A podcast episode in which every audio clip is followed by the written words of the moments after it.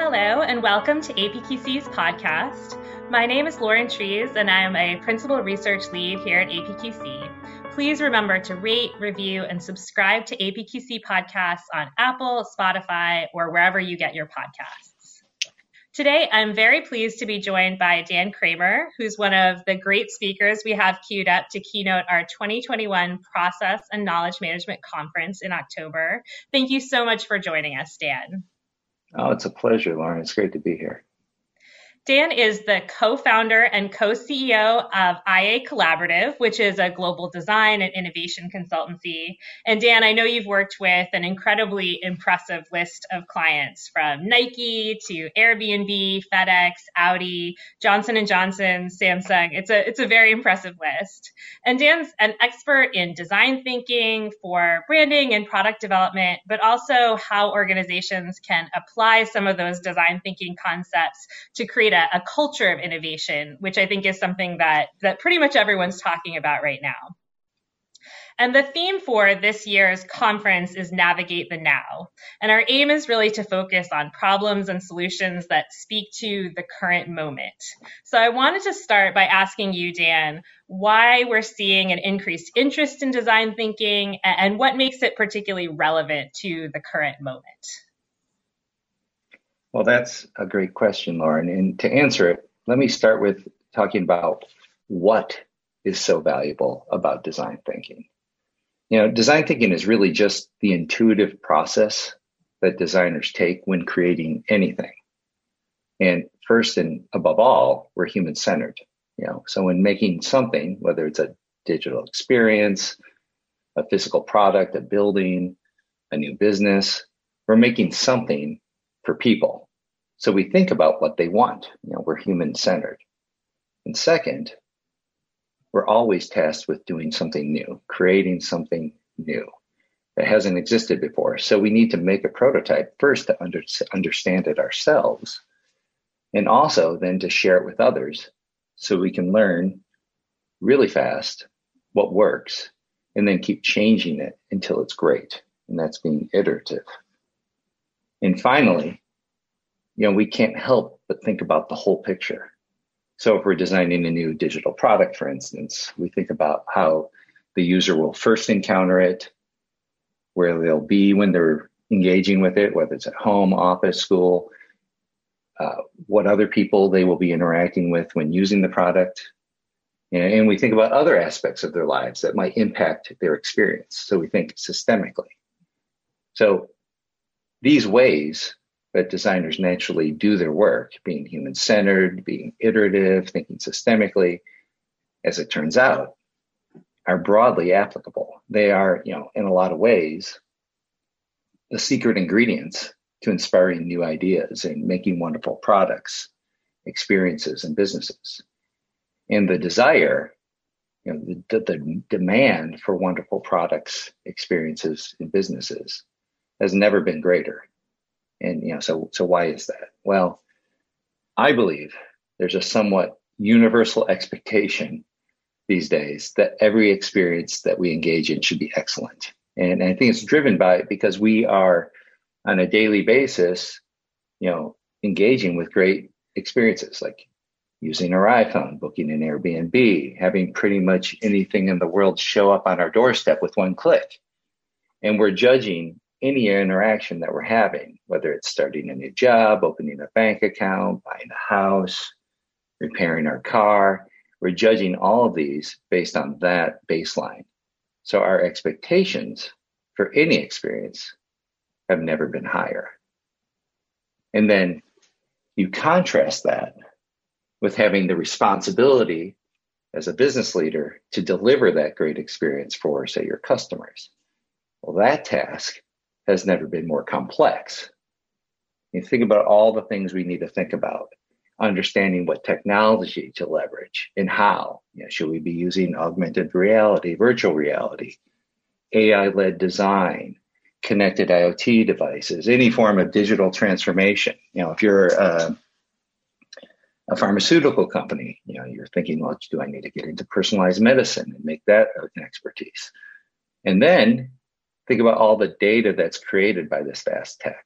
you know, we have to collect and distill it into usable insights and then design fantastic and differentiated experiences with that data and tools.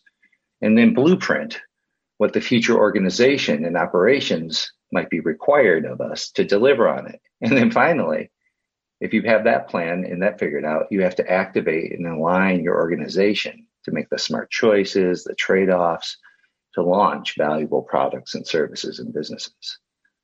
Not an easy set of tasks, but a set of tasks that definitely benefits from the mindsets and the skill sets of designers, you know, being human centered, thinking systemically, prototyping and iterating these new to the world solutions to learn fast and ship wonderful products. So I, I think that's at least some of the reasons that we're seeing such an increased interest in design thinking right now. I love what you're saying about experience, Dan. And I feel like organizations in general are getting more intentional about experiences, not just that they provide to customers, but also to employees. So I was curious, what do you see as some of the most powerful applications of design thinking inside organizations right now? Well, yeah, experience for sure is a big part of it. And I think anything you interact with it as humans, B2B, B2C, you know, government, society involves experiences. Um, and I, I, do think that's one part of it. Uh, but, you know, design thinking in general is just a wonderful complement to the way organizations typically structure and plan their decisions. Uh, think of it as left brain plus right brain thinking.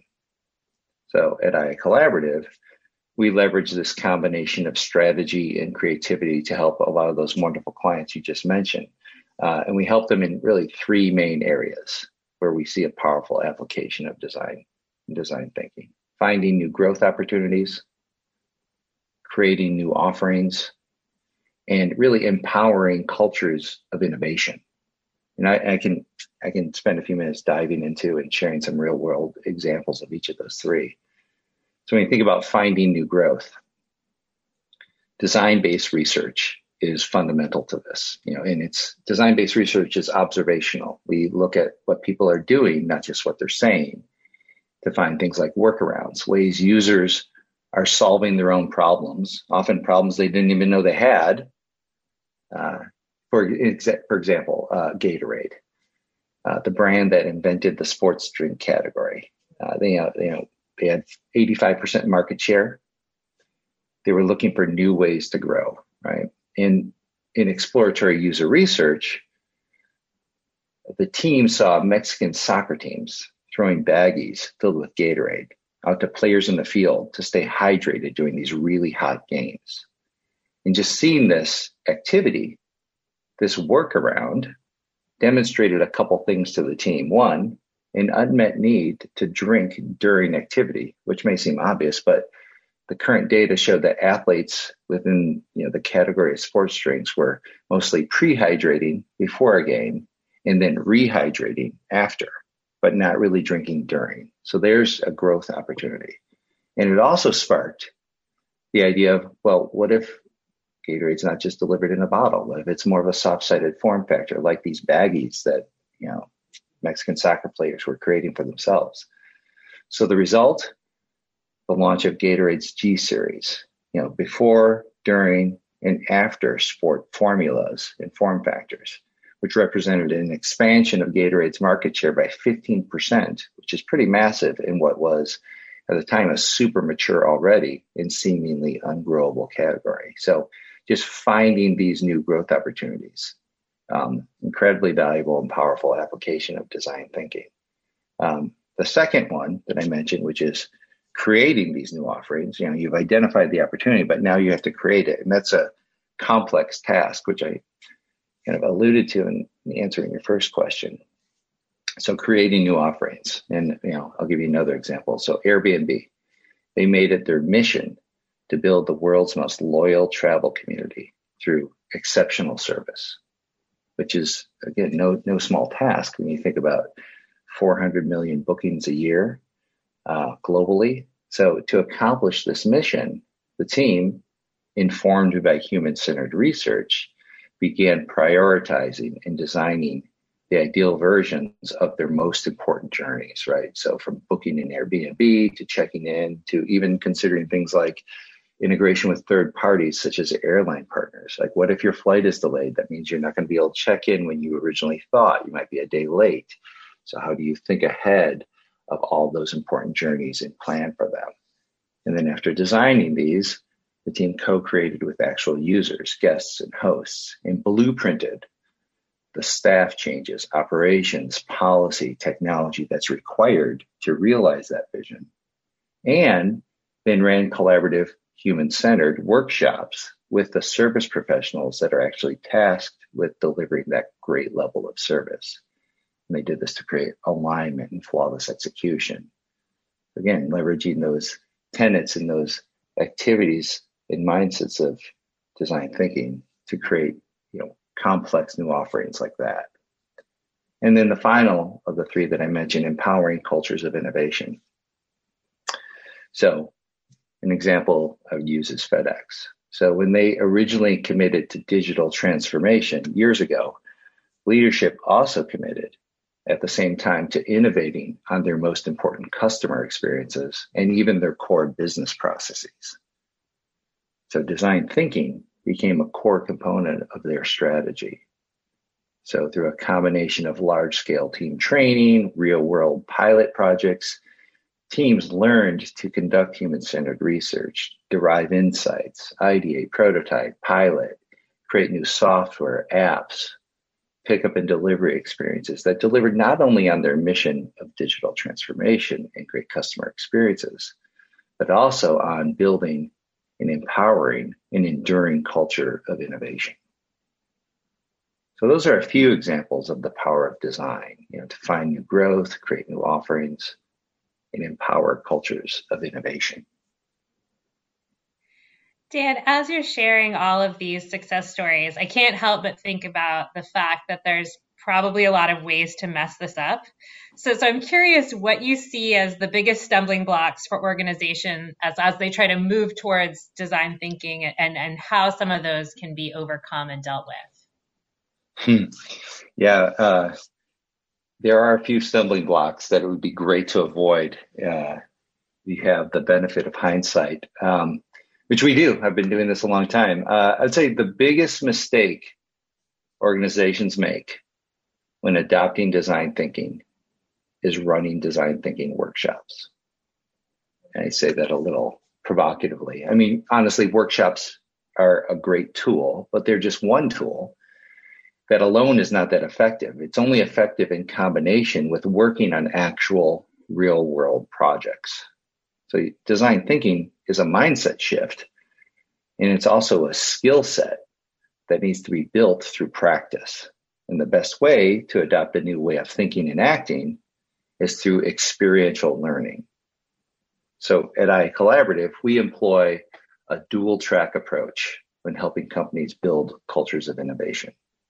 So large scale training efforts, which involve process development, common language, a definition of what design thinking means to that specific organization, how it will help achieve their mission and vision, but also a series of pilot projects where client teams can collaborate with our teams to conduct research, form insights, design experiences, business models, prototype pilot, and scale new businesses. And the combination of these two is powerful, especially when we do this with cross-functional pilot teams who can then bring their experiences back to the business and have it embedded in their organization. So a few other things things to avoid or overcome when adopting design thinking, focusing only on near term incremental improvement. So the solution to that is taking a ventures mindset or portfolio mindset to innovation, balancing your innovation portfolio across three horizons. You know, core innovation, which is exactly what it sounds like, innovating on your core products and services. Adjacent, so think new products for your current users or adapting and gaining new users for your current products. And then finally, transformational innovation, the new new. Think Google and creating autonomous vehicles, which is now They spun off into a new company, Waymo. So the typical balance among organizations is maybe 70% ish focused on your core, 20% on adjacent, and maybe 10% or more on transformational activities, which is easy to ignore. But depending on your company's risk profile, you should be at minimum having that type of spread of your focus, if not even more weighted on transformational. We talk a lot about designing your next disruptor. You know, change is continually occurring. And if you're not anticipating that future transformational opportunity, um, you have a, a, a, high likelihood of being blindsided. Um, the second thing to avoid is making assumptions. I mean, you do research, you think you have the answer. Oh, we don't need to go and do research anymore. But the truth is, and we like to say this at IA, the forefront is always moving. Consumers' expectations, their needs, their desires are continually changing. So you have to be continually exploring and understanding what that behavior is.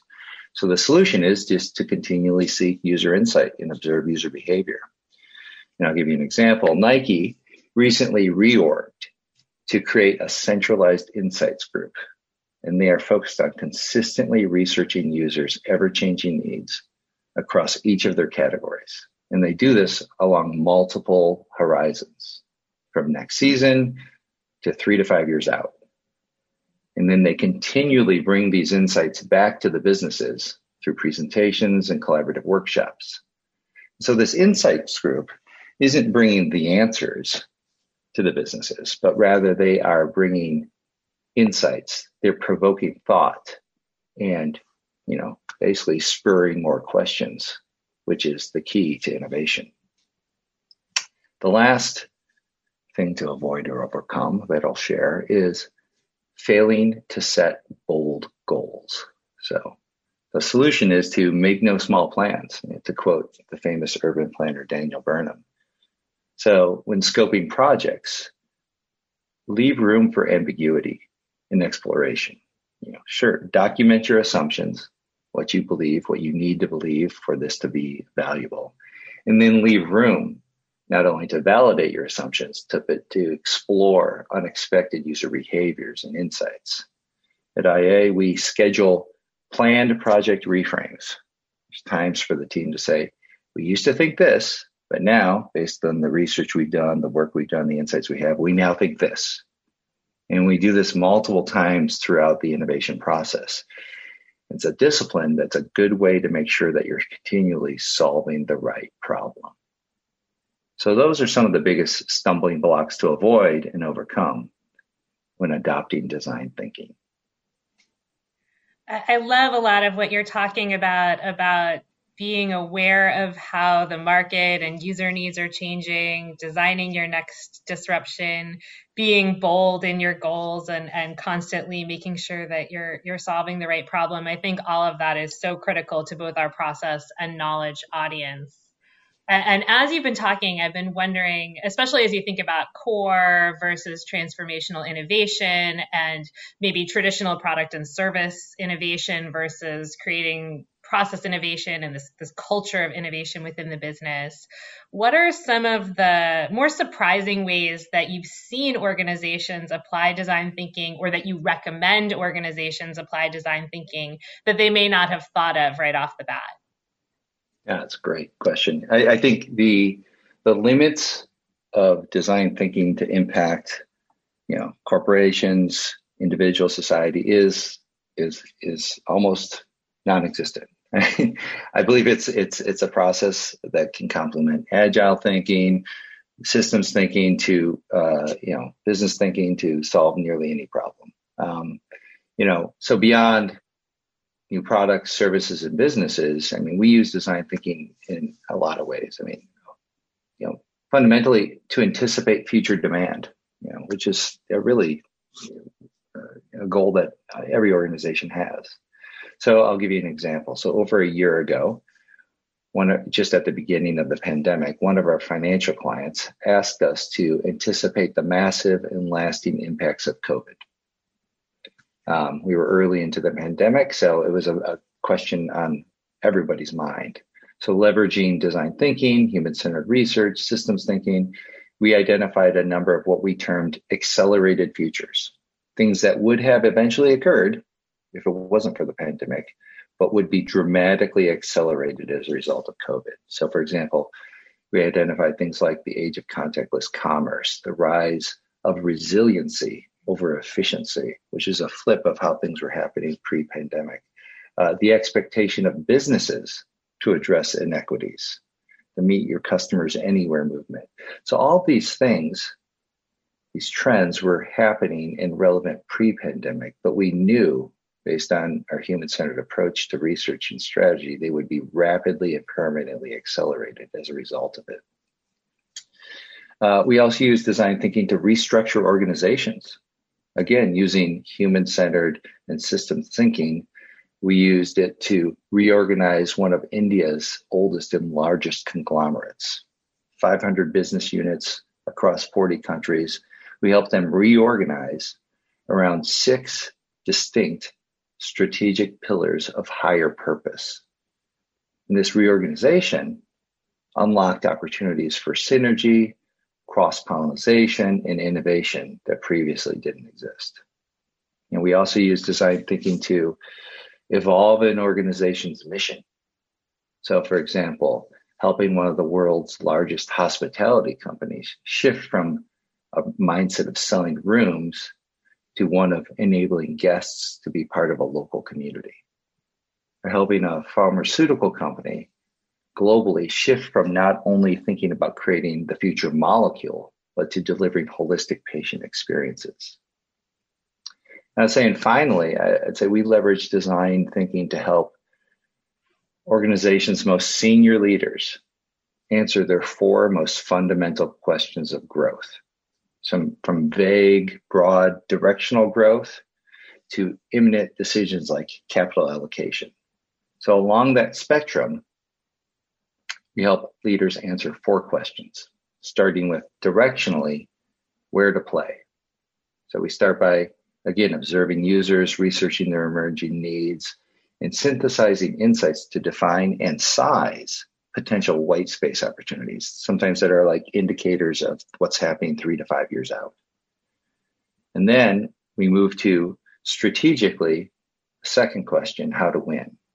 You know, defining new differentiated experiences to win in these white spaces that we've defined and what the implications are for new business models that need to be developed. Then as an organization, we answer the question, what do we build? So we defined a space, we've identified a strategy, and what are we going to build? So we blueprint the front end, the back end, the operational needs that are required to, to, to deliver on those ideal customer experiences that we've identified. And this blueprint informs the decisions to either build new capabilities as an organization ourselves, to acquire another company or another company's capabilities, or to partner with another organization. And then finally, and more specifically, the last question of when do we fund? This is the capital allocation decision. So through design thinking methodologies, we prototype, test, and iterate not just a product or a service, but we stand up entire businesses to create something as real as possible externally and even operationally with users to test it before investing deeply into operational and development issues before locking into long term commitments or investments. And this level of prototyping at the business side enables much more informed capital allocation decisions. So these are some ways we apply design thinking that organizations may not be thinking of, but are incredibly powerful. I really like that in all of these surprising applications, you're talking about the big picture, strategy, vision, structure of the organization, but also some of these really tactical decisions like where do you start funding a particular new business line or, or new service line? Because I think all of that is critical to organizations getting their arms around the current moment and, and navigating the now as well as preparing for the, the near term future and, and whatever's on the horizon. No, thanks, Lauren. Yeah, I, you know, Thank you so much for sharing your thoughts, Dan. And thank you to everyone listening. If you like what you heard, please subscribe to APQC podcasts. Visit apqc.org to learn more. And of course, if you can, join us for APQC's 2021 Process and Knowledge Management Conference this October.